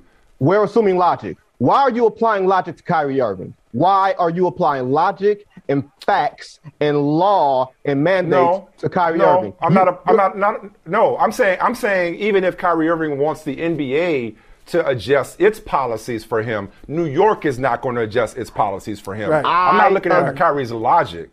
I agree with you. I'm telling you what I think that he's going to think. He can Sure. think Okay. all of those Yeah. things Yeah. and think that he Yeah. doesn't have to get back, you know, vaccinated. He can say that, you know what, you know, people have gotten vaccinated and boosted and still have caught it and everything else. So maybe we should lift these things. I think that's what he's referring to as opposed to People him can, but people can evolve. E- Even Kyrie Irving, man. Like I think circumstances. I know we got to move on, but circumstances, it could evolve. And Michael, you said this. Like Michael is taking. I'm not alone. Michael is taking him at his word, saying it's a process. Vinny, I'll tell you this. You're right about his pride. You're right about he can save face because come playoff time, if Kyrie Irving says, I gathered more facts as if any more facts had presented themselves. I gathered more facts. I came around and my process led me to getting the shot. It's not like he said, I'll never get the shot. He, he said, I'm, he said, I'm not anti-vax. I'm not a conspiracy theorist, even though his behavior contradicts that. Right. He can still Right. get the shot, and nobody's gonna say, "Oh man, you a sellout. Oh, you caving to the man." Like, nah, he got a job to do, and that job requires him to get the shot. So it's not that I'm applying, appealing to his logic. I'm just wondering if his loyalty to his teammates will supersede his principle. Maybe, maybe not. You might be 100% right, and a leopard can't change his spots or stripes or whatever it is that they have. So you might be right. Yeah. You might be right. The best indicator of future behavior is past behavior. We can move on. That's a great. That's a great way to tag that. Um, it wasn't but a couple of days ago we saw a report out of New York, uh, or uh, I think it might have been Bleacher Report, I don't remember where it was, that the Knicks might be aggressive at the trade deadline. Um, they just signed Julius Randle to an extension, but he didn't he didn't exactly endear himself himself, excuse me, to Knicks fans last night. Michael and I already talked about it. We weighed in on on uh, you know like look, it's New York. What do you expect? You know, would you want it any other way? Your take on Julius Randle's reaction to the fans booing him, giving him thumbs down, telling him to shut the f up.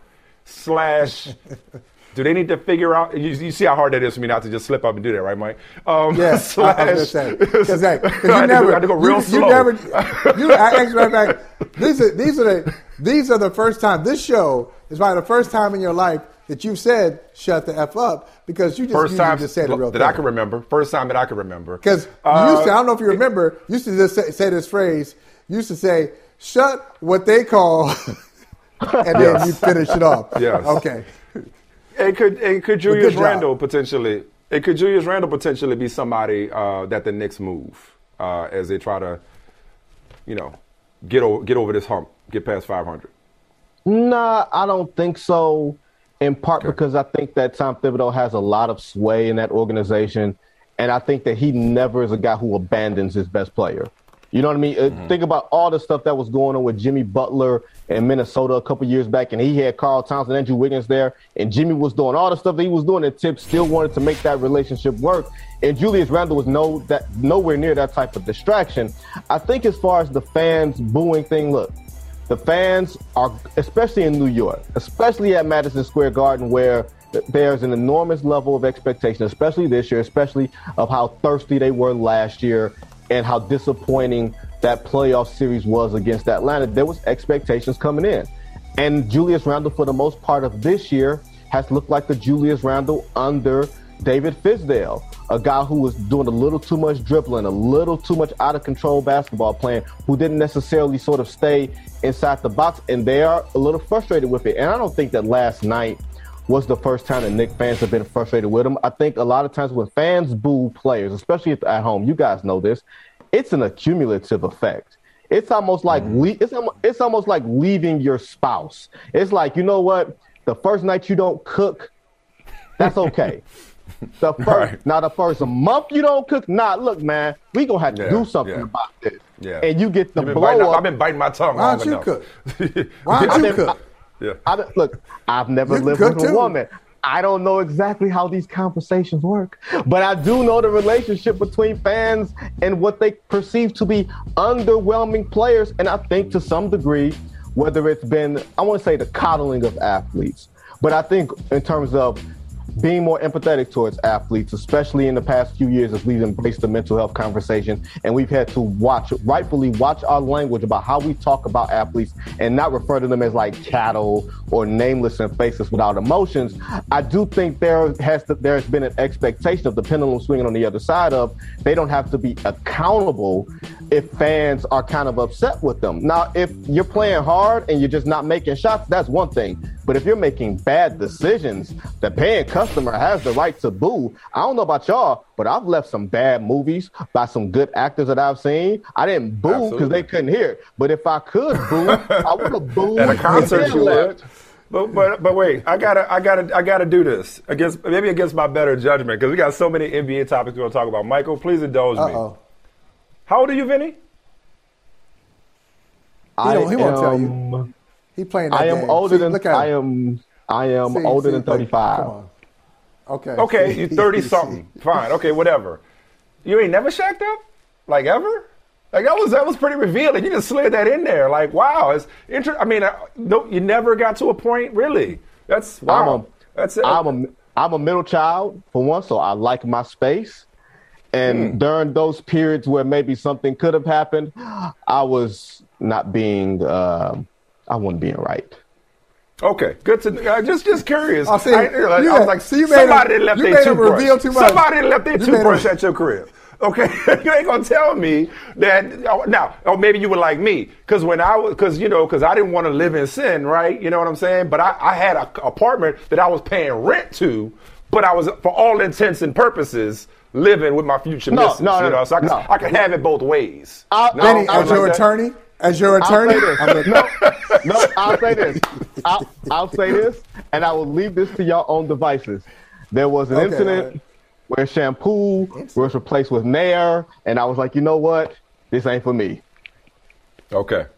All right. Save us, Mike. Go ahead and save us. Go ahead and save us. Move okay, on. Move okay, to okay. topic. All right. Move to the other topic. Move to the topic. Save us from next Topic, next topic. Next topic. Next topic. Next topic. Next topic. Um, I was going to ask you, since we are talking about Julius Randle, and this is not my main point, I just want to point this out, Michael Smith, that um, Julius Randle used to play in New Orleans. Yes, you know who his teammates were in New Orleans? Jrue Holiday and Anthony Davis. So when people say Anthony Davis never really had teammates, he had Julius Randle giving you 20 points a game and Jrue Holiday.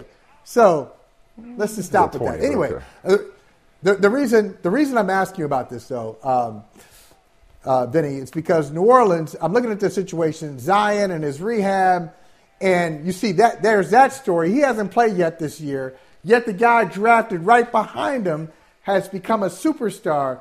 Did you ever have a thought? Was it did anybody you talked to ever seriously say, you know what?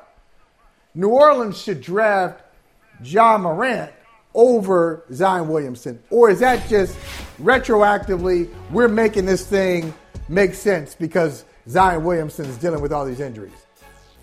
No, no, no. There's always going to be a couple of evaluators who have no skin in the game, who have picks like 25 to 30 that are willing to say, you know what, if I had the first pick and I was in their shoes, I would have done that. And then you tell them that they're full of it because you know that they wouldn't. Even if their logic is sound and it turns out to be as such, you know, the politics dictated that Zion Williamson was going to be the number one pick.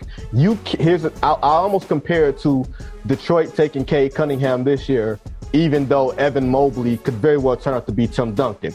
You can fail with the consensus and not lose your job. If you fail by taking a risk or trying to get cute, you're going to get fired. And there's nothing, there's no player on any level, especially one that's six two, six three, that you would take a, above a guy who's six seven, who could be Charles Barkley, who could be some combination of that. I don't think that even in hindsight, anybody would be too confident in it. Now, if you would have said that Russell, that that Ja Morant would have been like you know, if Russell Westbrook played a little bit more under control and had a better jump shot and was be extremely durable and everything else, yeah, maybe that's something that you consider. But I'll tell you this, guys, the clock is ticking on Zion Williamson, not just playing the game this year, but playing the game in New Orleans, period. I'm yeah, they got to pay him in off season, right? He's up for his restricted free agency year. So if they don't pay him before October, he's going to go into restricted free agency, and that's just going to be ugly in itself. Like, why would you not, in theory, on its face, pay a guy who averages 26 and 7 and shoots 60% true shooting percentage, and I put him on my all 13 last year? Like, I, am not saying hmm. that Zion Williamson isn't worth it, but I am saying when you add up everything and you create this picture, you can understand why the New Orleans, you know, this New Orleans franchise that does not, you know, that is not in an abundance of cash that they have to have some questions about the future of that organization with Zion. The other question is Is David Griffin going to be around? Are you going to have front office changes after this year? And if someone new comes in, I don't know if they're going to try to piss off Zion Williamson by not giving him his money and saying you're going to have to prove it. Because sometimes when you ask a player to prove it, he takes his jersey off and runs through uh, MetLife Stadium. uh, no, I actually I love that question, Michael. Um, because I'll ask you this: from what you is, we're talking about him, so it's not out of sight, out of mind. But while he's hurt and rehabbing, Ja Morant is ascending into superstardom, having taken a team to the playoffs last year. So it's yeah. somewhat unfair. Yeah. But having said that, we have seen uh, glimpses, stretches of pure brilliance from Zion Williamson. So I'll ask you this, I'll ask both y'all this healthy Zion at his best, at least that we've seen, versus Ja Morant, what we're seeing. Mm. Which would you rather? Okay, I'll say to this point. Last year, I put Zion on my third team, 26 and 7 in a losing situation. And I caught a little bit of wreck for that because people said, How can you put him on that? He didn't play enough games. His team didn't win enough games, the blah, blah, blah, blah, blah. This year, you got to consider putting Ja Morant on your first or second team.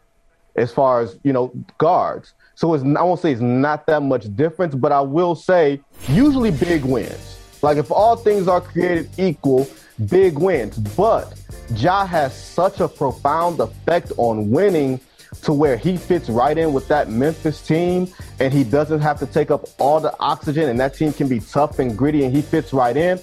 We don't know what Zion looks like in a winning situation, what that looks like around him, who mm. he's playing Yeah. with. Like you can look at the numbers and everything else and project, and you probably be right. But with Ja, with Ja, we know that he can play big time, winning playoff style basketball because Memphis plays 82 playoff games.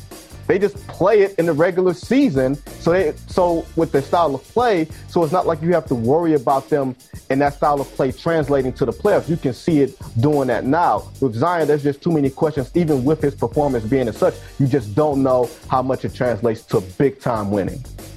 You know what, Mike? It's a great question, and I got to tell you, Zion has already proven me wrong because I, my, my bias, I have a bias against like listed at six six, six seven power players who are really like six four, six five, Mhm. and I generally think they don't translate to the pros. Now, uh, Vinny That's mentioned him, though, Charles? Barkley. Charles Bar- Charles Barkley was But that's not Zion, I mean, though. Zion, yeah. Zion's not But- short. but- he's not. No, he's not short, Generously listed. but- yeah. But like He's six, six. He's about six, six, seven. six. Yeah. He's about six, six six. six Yeah. and big. So before Yeah. the even before I knew about the injuries, I'd say, is that guy is that sustainable? Now I didn't think he'd Mm-hmm. go, come in and dominate like he did. So now I know he can play. My question is, is he is he a ten year, ten to twelve year player playing the way Mhm, he the does? longevity. With, Yeah. with, with the girth that he has, whereas Ja Morant is. So I, if if I had to look Yeah. at it now, yeah, I, I got the benefit of, of hindsight and all that stuff. I go with Ja. I go with Ja. I give him the edge over Zion. Yeah. Well, I think we all unanimous and just hoping that Zion gets back on the court. Hopefully, it's New Orleans, and we you know see that it, uh, you know finish out. If not, somewhere else, and just be healthy, and it's not turn into you know I'm gonna go extreme. Hopefully, this does not turn into Oden Durant. You know, where it made all the sense in the world at the draft, and then because of injuries, we just never saw how brilliant he could have been. While the other guy becomes transcendent and all-time well- great. Well, I will say this. Think about the Joel Embiid you see now and remember that it took him two years to get on the floor. And that he only example. played Yeah. 31 games in his third year. And then he's That's still really ascending and everything else. So let's not write the book. Let's not finish the book on Zion just yet. That's right. That's a great. That's a great way to uh, close the book on another. I don't even know what you call this segment. It's, all, it's all, you never know what you're gonna get when we get Vinny Goodwill together with us. Goodwill we go, we Friday. going all Feel good different Friday. directions. I'll, I'll tell y'all about the nair and the shampoo in the in the group chat. Yeah, Yeah, you yeah. we, we already know to, to watch you with hot mics. We learned that earlier before we got Yeah, on the show. and in that watch, same group watch chat- what Vinny gonna say. yeah, in that same group chat, we'll talk about not making eye contact. No, hey, Yeah, Michael. yeah. Hey, Yo, ain't- come on, what the hell? That completely undermines the purpose of not this dude, man. Can't take him nowhere. no home training. No home training. I don't know what you're talking about. What you talking about? Want the same expert advice you get from the pros in the store while shopping online at discounttire.com? Meet Treadwell, your personal online tire guide that matches you with the perfect tire for your vehicle. Get your best match in one minute or less with Treadwell by Discount Tire.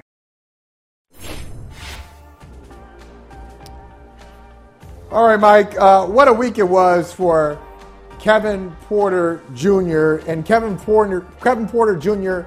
commentary.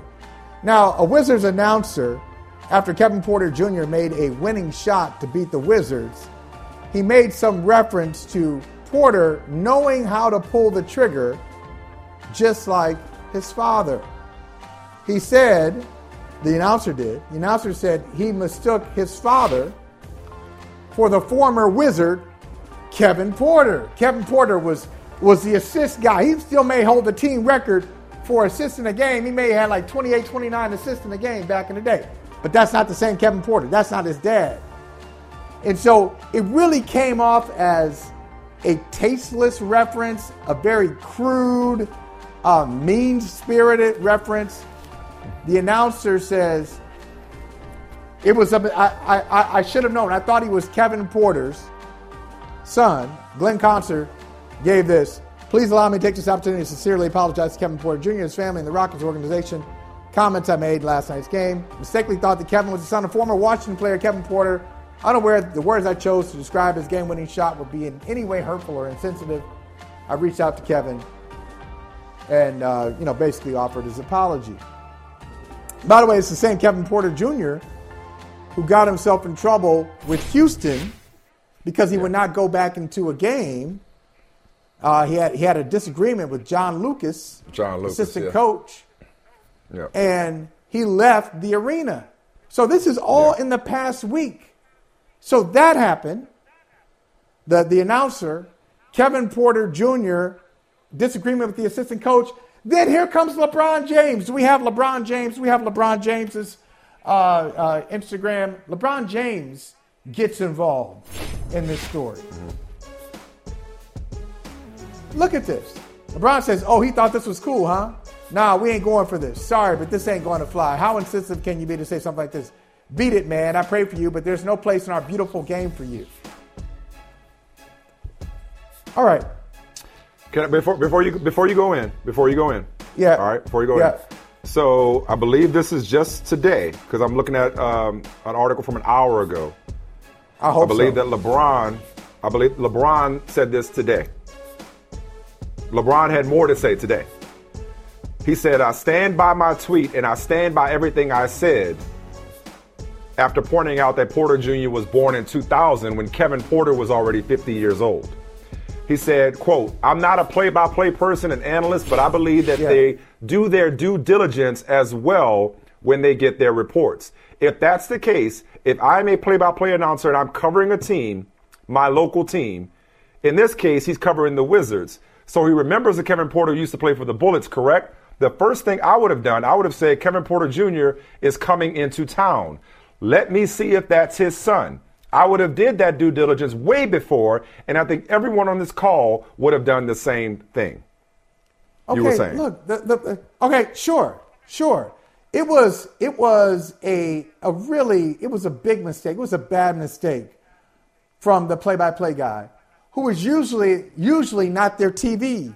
He's usually not the TV guy. He usually does radio. He's done like five or he does like five or six TV games a year, but he's usually the radio guy. And he is now put into this slot on TV. It happens throughout the league. Sometimes your, your regular TV, your play by play guy is not available. Somebody on your radio team comes in and fills the slot. We, we've seen that. Mm-hmm. The point is, he made a mistake. Now, does LeBron, LeBron is talking about him doing his due diligence. Did LeBron do his due diligence and find out about this broadcaster? Some broadcasters are sloppy. Some broadcasters are mean spirited, and it's a long time coming. When they make mistakes and people come for them, hey, this is only a matter of time. You've done a lot of thi- a lot of evil stuff over the years, and now here comes the reckoning. Thank God. Yeah. But does Yeah. LeBron know about him? Did LeBron look him up? So to call for somebody's job and then to say they're lying without knowing what their story is, knowing their background, I think is reckless. And Maybe. to call for to, maybe no, it is. I, I can't call for your Oh, that's job. your opinion. I mean- okay, Mike, Mike. I mean, okay, in other words, yeah, okay, ahead, yeah. well, let me Yeah. say this. LeBron James makes one misstep. So the, the next Mm-hmm. misstep he makes, I just say, hey, just go nuclear. It, the next mistake somebody makes, and the Lakers, the Lakers play-by-play person makes a mistake, and it's a bad one. Just fire him. They got to Well, what's go. the mistake?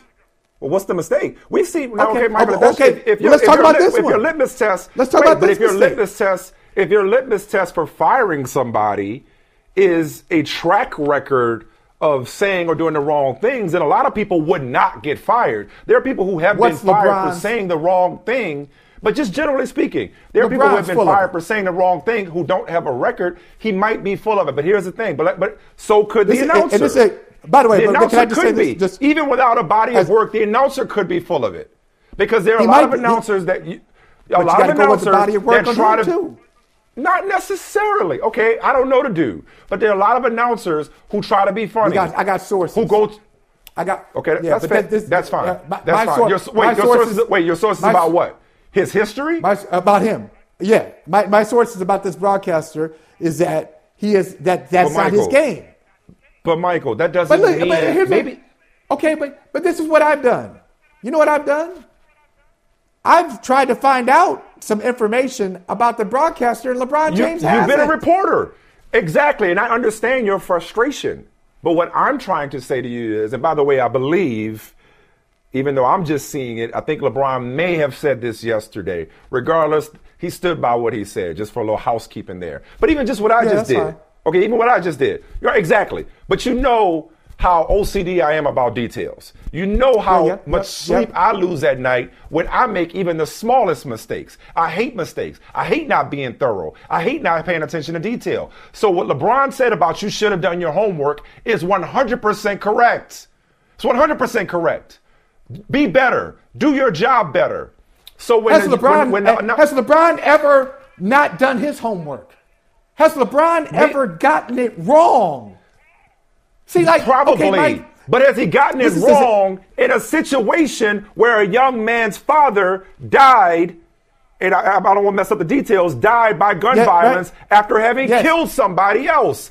The- Right. The, stakes Yes. are higher here. The stakes are higher Yes, the here. stakes are- and so it the looks stakes are so higher. this mistake is more costly. All I'm saying is, Michael, all I'm saying, without knowing the announcer and without having done the reporting that you have done into the announcer's background, saying two things. One, just because he's never done it doesn't mean he's not capable of doing it. That's one. Right, Two, that's true, that's fair. A lot of announcers go too far and they try to be cute and they try to be funny Yes. and they say things that get them in trouble. So what's more likely given this announcer's uh, uh, experience and professionalism? Is it more likely that he just assumed that okay, he got the same name as another black dude that used to play here, so it must be his dad, and so I, and then he didn't do his homework, or that he was trying to get cute and got called on it because of all the phrasings you could have used to connect Kevin Porter Jr.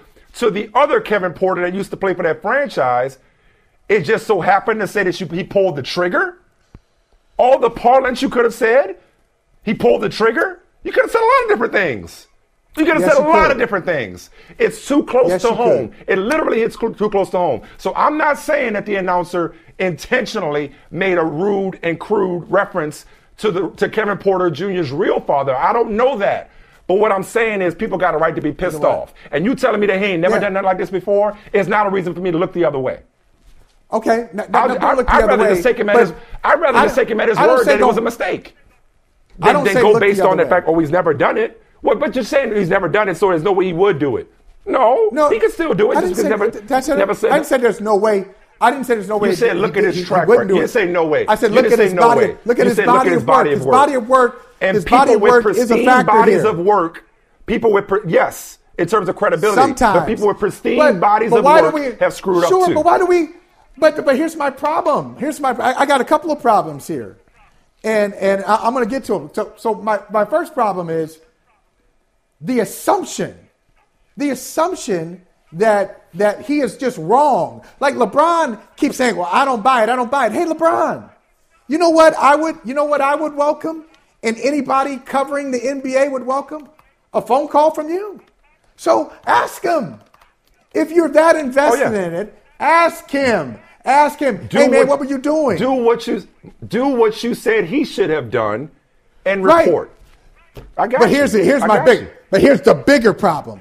The bigger problem is the platform that LeBron James has. At one point, now I haven't checked it. I think he, he's up there now. He's got to be. At one point, LeBron James had had more Twitter followers than the president of the United States. LeBron James has a huge platform, and you know what I don't like? I don't like bullies. I don't like bullies. So when a when a millionaire on the verge of a billionaire calls for the job of somebody who is just mm-hmm. grinding, that just I just that just I I just feel some kind of way about that. It's what a terrible way to use your platform. Okay, so you you don't know anything. You got this story. You saw the story on Twitter. You now you just inject yourself. You just jump Jumping all up the in there. rope. Now you're calling for the Yeah. man's All- job. all up in the Kool-Aid You don't know what the don't hell the you're flavor. talking about. Yeah, I, I, I listen. That is that's the world we live in, and the and these people, because LeBron's a little younger than us, not by much. He's a little younger than me. These people grow up on social media, and a lot of times approach social media as if they're just regular people. They don't they're they aren't often enough mindful of how many people follow them. Some people will, and there's a term for it that's escaping me, but some people will intentionally send their followers okay. in order to here? harass people. So yeah, I mean, I, am we... with you on that because those stakes are high, but nonetheless, it was in poor taste. Go ahead. And, Last and word before we go to break. Can we take Can we take it here? Uh, yeah. Some folks have been critical of LeBron's stance on China. Yeah, okay. oh yeah, a lot of things. Yeah, it, he's not. And, he's not perfect. So, he ain't. The king is not right, without his flaws. is that a bigger deal in, in, on a world stage? What his his silence in some cases when it comes to China, mm-hmm. his his mm-hmm. willingness to look the other way there is that a bigger deal than this mistake? But this, but some this is what you're choosing. Yes. It, it, and this is what Come he on. chooses to put his muscle behind. In fairness, he's also extremely invested in the NBA. And he, and, he, and he tweets about all things basketball. I hear your frustration, I understand it, but that doesn't mean that, again, as I'm fond of saying, maybe I said too much, more than one thing can't be true. This dude might have just been out of pocket. Might have just been out of pocket. Yeah, and I, and when it, listen, and I, I'm not saying, I'm not living in a glass house throwing bricks. Do your homework. I hate messing up. I hate it. I hate mispronouncing things. I hate getting stats wrong. I hate getting names wrong because that's our job to know those things. It's our job. Right. And he messed yes. up in a way that wasn't cute. It was way too, had a bad day, too close. Had a really, he had a, really, really yes. bad day at work. Really which, bad could, which is nothing compared to what Kevin Porter Jr. has been through. All right, we're going to talk about somebody with a great body of work before we leave this show today. Want the same expert advice you get from the pros in the store while shopping online at discounttire.com? Meet Treadwell, your personal online tire guide that matches you with the perfect tire for your vehicle. Get your best match in one minute or less with Treadwell by Discount Tire. They call me Mr. Tibbs. It's maybe the most memorable line from an iconic career spanning more than half a century, one that made Sidney Poitier among Hollywood's most revered actors. Born in Miami but raised in the Bahamas, Poitier moved back to the U.S. as a teenager. No, I was right. I know I was right. I've got to prove it. His big screen debut came in No Way Out in 1950. It launched a series of roles noted for their cultural impact during a time when America started confronting racial divisions. Twenty long years on a chain gang. Starring opposite Tony Curtis in The Defiant Ones, Poitier was nominated for his first Academy Award in 1958. He didn't say anything to me about sending me any place. I was just passing by. Six years later, he made history, becoming the first Black Academy Award winner for Best Actor in Lilies of the Field. More iconic roles followed, playing Virgil Tibbs in The Heat of the Night, a sophisticated big city detective investigating a murder in the rural South. Though we had black detectives in pretty much every city in the country, uh, we had not had that kind of representation on the screen, and I was very proud to be there doing it. Other landmark roles in the 60s shined a light on racial inequality. All I want is to make a future for this family. Including A Raisin in the Sun and the groundbreaking Guess Who's Coming to Dinner. I fell in love with your daughter. Starring opposite Spencer Tracy and Katharine Hepburn. Poitier showed his versatility in Hollywood as well, acting in comedies and directing nearly a dozen movies. That's right, we're bad including Stir Crazy with Richard Pryor and Gene Wilder. He also served as Bahamian ambassador to Japan from 1997 to 2007. And in 2009, President Obama awarded Poitier the Medal of Freedom, the nation's highest civilian honor. Sidney Poitier, an actor who broke down barriers and forever changed Hollywood, his art advancing the cause of equality. Mark Barker, NBC News. Rest in peace, rest in power to the one and only Sidney Poitier, who has passed on at the age of 94 years old. Michael, uh, the tributes are endless. His impact, his influence, limitless and perhaps immeasurable. I mean, the word titan, icon, yep. and trailblazer were reserved for Sidney Poitier. And so uh, I, I underwent a wardrobe change here, Michael, because I didn't feel comfortable talking about Sidney Poitier looking any kind of way. That man embodied style, grace, class, dignity, uh, and you and I can't go a conversation without quoting Man. a movie. Hell, we don't go a day, yeah. Michael, without quoting Training Day. And when yeah. Denzel Washington won the Oscar for Best Actor in 2002 for his role in Training yeah. Day, that was the first time since Sidney Poitier in 1964 for his role in 1963's Lilies of the Field. I was I grew up on Sidney Poitier. I watched Guess Who's Coming to Dinner and A Raisin in the Sun and Buck and the Preacher and Uptown Saturday Night. Um, and um, in the heat of the night, of course, with my grandparents. Everything. Yes. There, the, yes. this, in, this industry and this, this entertainment industry and the actors that we enjoy so much would not be if not for Sidney Poitier. Change the Man, world. I tell you, you know I'm a crier. do I look? Do I, do, I look, do I look Oscar worthy? Do I look Oscar? Because I, I had to represent for him. I had to represent for him. Hey, hey, look at this.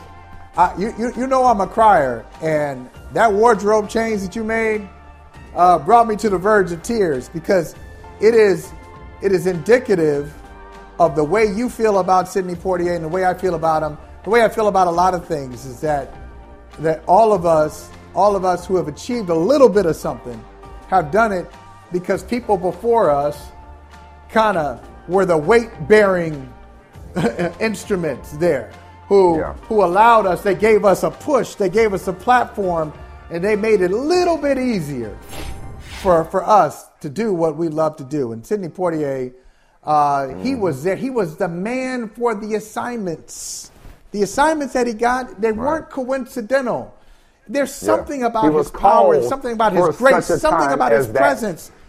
Yes. Right? He was called I mean, for such a time it, as then. it wasn't right. It wasn't just anybody. Yeah. It, it, wasn't just yeah. anybody who could have played that role. Hey, if Sidney Poitier hadn't done that, this person would have been great for it. No. And I love what he said there in that clip of uh, about hey, there were detect there were black detectives around the country, but we didn't have representation. He was talking about representation there. And I like one. I also love one of the social media clips that we just uh, we just showed.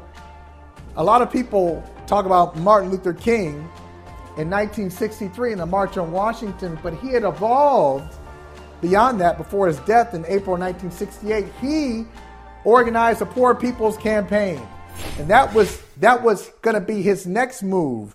He was talking about poverty in the country and jobs, and so Sidney Poitier was a part of that along with Harry yeah, Belafonte man. and a lot of other right. uh, actors and activists who really were about it. So he, he, was, he was not without his critics. You were.